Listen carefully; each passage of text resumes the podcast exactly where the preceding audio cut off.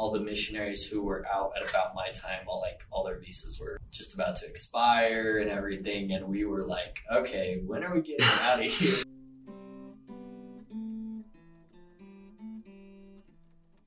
Welcome to the Call to Serve podcast. An inside look at missionary service and its lifelong impact. All right, welcome back to the Call to Serve podcast. Nathan here. We got a special guest, Isaac Barry. How are you? How are you doing today, Isaac? I'm doing good. It's been a good day so far. So Right on. Glad to hear. Glad to hear. Would you just tell a little bit about yourself, just where you're from, where you served your mission and stuff? Alrighty. Um, well, I'm Isaac Barry. I am from Las Vegas, and I served my mission in Peru, Trujillo South, um, from 2018, and I got back this last Sep- last April, actually, conference weekend. So Okay, nice. So just just a little over a year then. yeah, just wow. Like, well, yeah, just a 13, over- almost almost 14 months yeah, getting there. 14 months. Wow, that's- Yeah, so, that's wow, crazy. Time flies. Time- It surely does. It surely does. That's awesome. No, and, and just a fun fact. So Isaac was actually, um, we met in a, a mission preparation class at BYU Idaho Yep. back in, was it 2017, 2018? Let's see, graduated 2017, so it was winter of 2018. no, yeah, it was January of 2018 ish. Yeah. Yeah, that's So- crazy. Yeah. So then, and then fast forward to when we were both in the MTC, we were in the same zone. So, uh, yeah, same ward in the MTC, and it was, uh, Same floor and Yeah, so yeah. it was a good time. yeah, it was awesome. It was awesome. Small world for sure.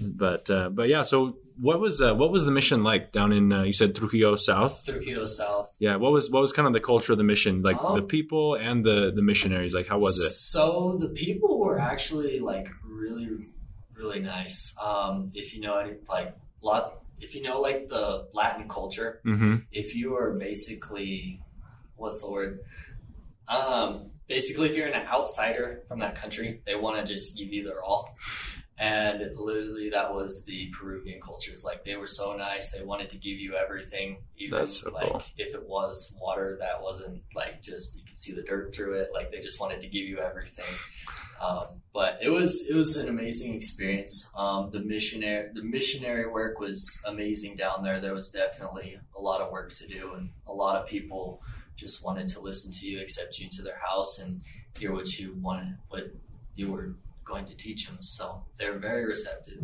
very loving people. That's so cool. That is so cool. That that reminds me actually of um, I believe it's Alma thirty one and thirty two when he's teaching the people like the Zoramites. Mhm. He's um, talking about faith and how Oh yeah, and like being humble yeah, and like how much how much better is it? Yeah, yeah. yeah. just kind of what it like, what, what that reminds me of, and that's awesome. Like just the difference between.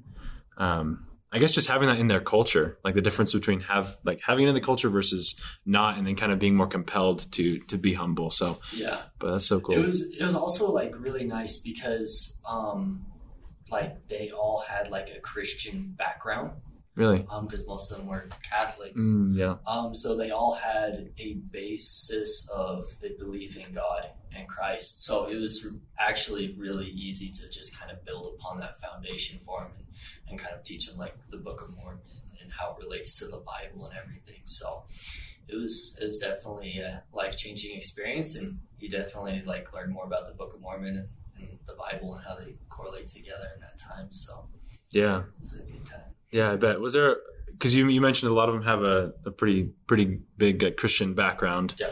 Um, and as far as you know, obviously they, they accept the Bible, believe the Bible wholeheartedly. Was there a kind of a um, you, was it easier easier for them to because because of that? Was it easier for them to kind of accept other scriptures as well? It so it was it was easier, um, but you kind of had to demonstrate like okay because a lot of them believe that the Bible is the Bible and Mm-hmm. like it says that you can't add or take away the words from the Bible. So yeah. you had to explain that this was in the time of, you know, before Christ and after Christ. And you had to correlate the two and the timing and everything and, and how they both talk about Christ and how they're one doesn't go against the other or anything. They correlate and their sole purpose is just to bring us unto Christ. So, I mean, it, teaching people that wasn't super hard. hmm Um, it was definitely the people who accepted it definitely got a stronger testimony. Um, they understood the scriptures better, and, but yeah, No, that makes sense. So just kind of not just saying, "Hey, here's more scripture," but right, kind of explaining it a little bit more in Right. depth, almost almost showing them Yeah. as much as you can. yeah, and then inviting them to pray to receive their own testimony about it, and, and the people who did that usually like gained a testimony of it. It was, it good. That's uh, that's so cool.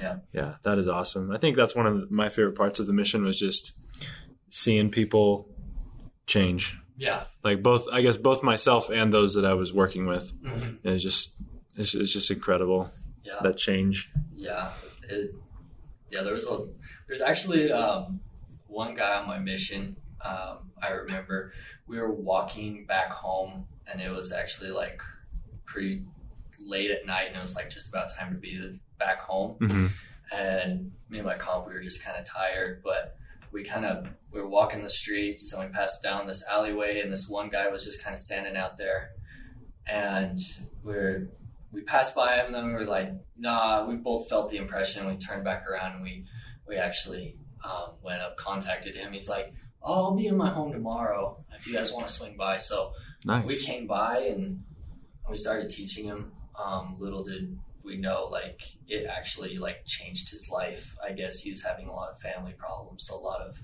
um, drinking problems as well. And when we introduced him to the church and everything, the the commandments and the word of wisdom, he actually gave that all up really. and he he was better with his family because he lived with his parents and whatnot and his wife and he just his whole life just kind of flipped around and and that glow that he had was just uh, you just can't even you can't even put it into words all right Yeah. like just Yeah. you can see it in their face and it's just absolutely amazing but, Yeah. Wow. That's that is so cool. Thanks for sharing that story. yeah I think those are, um, you know, we were we were talking with uh, Max and we had him on the show a little while ago, but just like the little things, and that, and obviously that's that's kind of a bigger thing. yeah but like those those things carry you, like like in the because I mean everyone's going to go through hard times on the mission, but in those in those harder times, those things carry you through, and so that's that's so cool. And I like how you mentioned the glow, Yeah. because that that is that's so true. Like once, and you can definitely tell if somebody's living the gospel of Jesus Christ sure because you can just see it. you can see it in their in their countenance. Like Yeah. they're they're smiling, they're happy, they're they're talking with people, they're they're turning outward, Mhm. as uh, Elder Bednar talks about in yeah the character of Christ. So, yeah, that's excellent. And so, you said you got back in April of last year, and that was like right as COVID was hitting, right? Yeah. So, um, if I'm not mistaken, it was about two weeks after the U.S. has fully placed like quarantine, Okay. um, because my sister actually got back um, right, like literally two weeks before they placed it. Uh huh. And then she had to go through the whole two week quarantine. Oh, she was really? out for two days. And then they announced, oh, yeah, we have to go back into quarantine. Holy cow! And then a couple days later, I came home. So, Wow. yeah. Wow, that's quite the quite the turn of events. Yeah. yeah. Holy. It was a fun time. It was definitely an experience. So you were in in Trujillo at the time, right? Yeah, And so was- how was how was it getting out of there? Like, Oh, yeah. So that's a whole miracle in itself, pretty much. Um, because we were in quarantine for three weeks, um, stuck inside our houses. mm, Um, the president of Peru came out and said, um, All right, well, we all need to stay inside our houses. Um, we're placing a quarantine, and you guys can't leave. I can't remember the, all the details. Um, you can only go outside at these times, and then you have to be back inside. uh huh. And It's like a curfew. yeah, so basically like a curfew. Uh huh. And then um, then cases kept going up and up and up, and then he started placing more and more on like the different areas that were getting more cases, and Trujillo was one of those places that kept getting Ah. cases. Okay. So it got so crazy where only men could go out like Mondays, women could go out Tuesdays, and then it was it Wow. alternated, and then Sundays no one could go out. Wow, that's intense. And yeah, it was it was crazy because we had a pension and we had to figure out how we were going to get food from our pension um, Uh, on those days that we couldn't go out. So we had to figure out how we were going to talk to our families. And um, at the time, the kids, all the missionaries who were out at about my time, all like all their visas were like just about to expire and everything. And we were like, okay, when are we getting out of here? Because oh man. yeah, because he blocked down um, he everything, air travel, everything. Like you couldn't go on the bus, you couldn't travel in taxis, nothing. So we were kind of Shut down Shut everything. down. Wow. yeah, and it was a huge miracle that we actually got out of there at the time that we did. Um, because we were able to, they were, the church was able to get planes in. Um, we got passes from the U.S. Embassy that let us walk on the street on a day that it wasn't our day to go out and hop on a plane and actually get out of the country. So it was it was crazy. Wow. That is that is something to write about in the journal. oh yeah, I got lots of pages in that one. So. Wow. That's that's so cool. yeah. Like, it's cool that you know that uh, you know the church was able to. I say the church, but really like Yeah, it was the power of God's God. plan, Yeah. for sure. And it's God's timing, everything, and, and looking back at it, you can definitely see. Um, one, it was it was just a miracle in itself, and it was definitely on on God's timing because just everything just fell into place at the right time, and and it was funny. Well, it's not funny. It's it's actually like um, when my mom still talks about it to this day. Um, because at the con- at conference they were going to do the Hosanna shout, Uh huh. and literally like an hour after they did the Hosanna shout, my mission president sent out an email that we were on the plane headed back to the U.S. So Wow. It was like, oh my gosh. So, But you were uh, shouting Hosanna after that one. yeah, Oh it man. was it was it was crazy, but Wow. it was a good time. Wow. Yeah. No, I feel like that would that definitely a testimony builder. Oh, for Just sure. to see the hand the hand of God in all of that, oh, for sure. like all over that. yeah. Literally. Wow. That is so cool. Thanks for sharing that. yeah, no That's- that is so cool. Yeah. And just just kind of to wrap things up a little bit here. Um, what advice would you give to those that are that are kind of preparing to go serve a mission and you know just don't really know what to expect? I mean, I'm sure you didn't anticipate anything Oh, like that. no. Um, like, what would you say to to someone who's preparing or still or Um, maybe still thinking about it? Yeah. Um, so those who are thinking about it, um, definitely start praying about it. Um, it doesn't matter kind of like how old you are. Um, definitely start praying and start trying to find the desire to go. Um, first of all, and those who are like, okay, I'm going, um, start preparing yourself now. I had no idea um, what I was in for, um, but something that I learned is you just always need to be diligent in the work. Um, I know like a big thing is like there's lots of kids going in stateside right now because of COVID and whatnot, Mm-hmm. and there's lots of kids who don't want to go out because they're getting state sent stateside. Well, honestly, you just need to stay diligent in the work and accept that this is God's work here. You need to be doing this for Him and not for you, pretty much. Mm-hmm. Um, because in this two years, it's gonna change you, but it's gonna change you in the best way. Um, I can honestly say that the person I was before my mission and the person I am now are two completely different people, um, especially spiritually.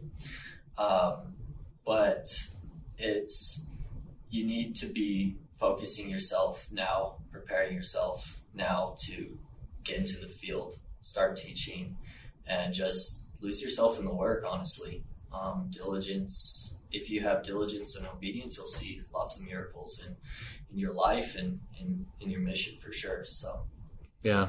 No, I totally, I totally agree with that. I testify that what Isaac said is true. um, no, but I like how you mentioned, you know, those that are thinking about it, you start praying about it. Yeah. Like it's not just, you know, don't just think about it, but include God in on, you know, get let him let him in on your your decisions. Your like, decision, yeah. yeah, and that that's not just for preparing for a mission, but I mean, especially for a mission, but in everything and anything, like Yeah. just keeping him, you know, in your, in in your thought process and like your decisions, everything, definitely, because he's going to guide you in, in the right way um, as to what you should be doing. Um, and honestly, it's going to be the best thing for your life because you'll just receive the answers that you are needing, what you're looking for, and he'll just steer you in the right direction 10 out of 10. So, yeah. Uh, for sure. Hundred percent, hundred percent, hundred percent. It's so true. No, and just one one final question. Um, what advice would you give to those that have just barely gotten back? I know you've been back for about 14, 14 months ish. Oh, yeah. Um, what what advice would you? What would you? What do you wish you would have known when you just got back? Um, honestly, just because you're back from the mission doesn't mean the work has ended, and doesn't mean that you need to steer off from that like schedule that you were on, that routine. Um, definitely stay with your scripture study, keep going to church, and keep with your daily prayers because those are the things that are going to be keeping you on path. Um, sadly, I have lots of friends. I know lots of kids who are returned missionaries, um, close buddies of mine who they don't keep up with those three things and they just kind of get lost as they get back because you just you don't feel the same Mm-hmm. when you come back for sure. So if you keep to that routine, you will always feel like you're always just as close with God as you were in your mission as you are when you get back from mission for sure. Um, because sometimes you feel like, oh, well, I'm not on the mission. I don't gotta keep by that schedule. Um, no, you stay diligent, stay obedient, keep to that schedule, and it'll serve you for the rest of your life for sure. So Yeah, no, I love that. I think, um, well, I read I read a book a while back called The Compound Effect, and the reason why you change so much, like why you're so different from day one and day whatever number it is, like whether whether you have to you know, go home a little early or whatever it is, like the reason why you change so much is because of the little things you're doing every day that just compound over time. And I, I, I think that's just a testament to what you were you were saying about making sure you're doing the little things, praying, reading the scriptures, going to church. it's the, it's the little things that bring on marvelous works. So yeah, It's true. It's true. No, well, thanks for your time, Isaac. Thanks Yeah. for joining us, and yeah, no we really do, uh, really do appreciate it. Yeah, thank you for having me. It's been a blast. So. Thank you for joining us on this episode of the Call to Serve podcast. We hope that the experiences and principles that have been shared have helped you either prepare for or benefit from your missionary service. Be sure to follow us on Instagram at Call to Serve Media. Hope to see you next time.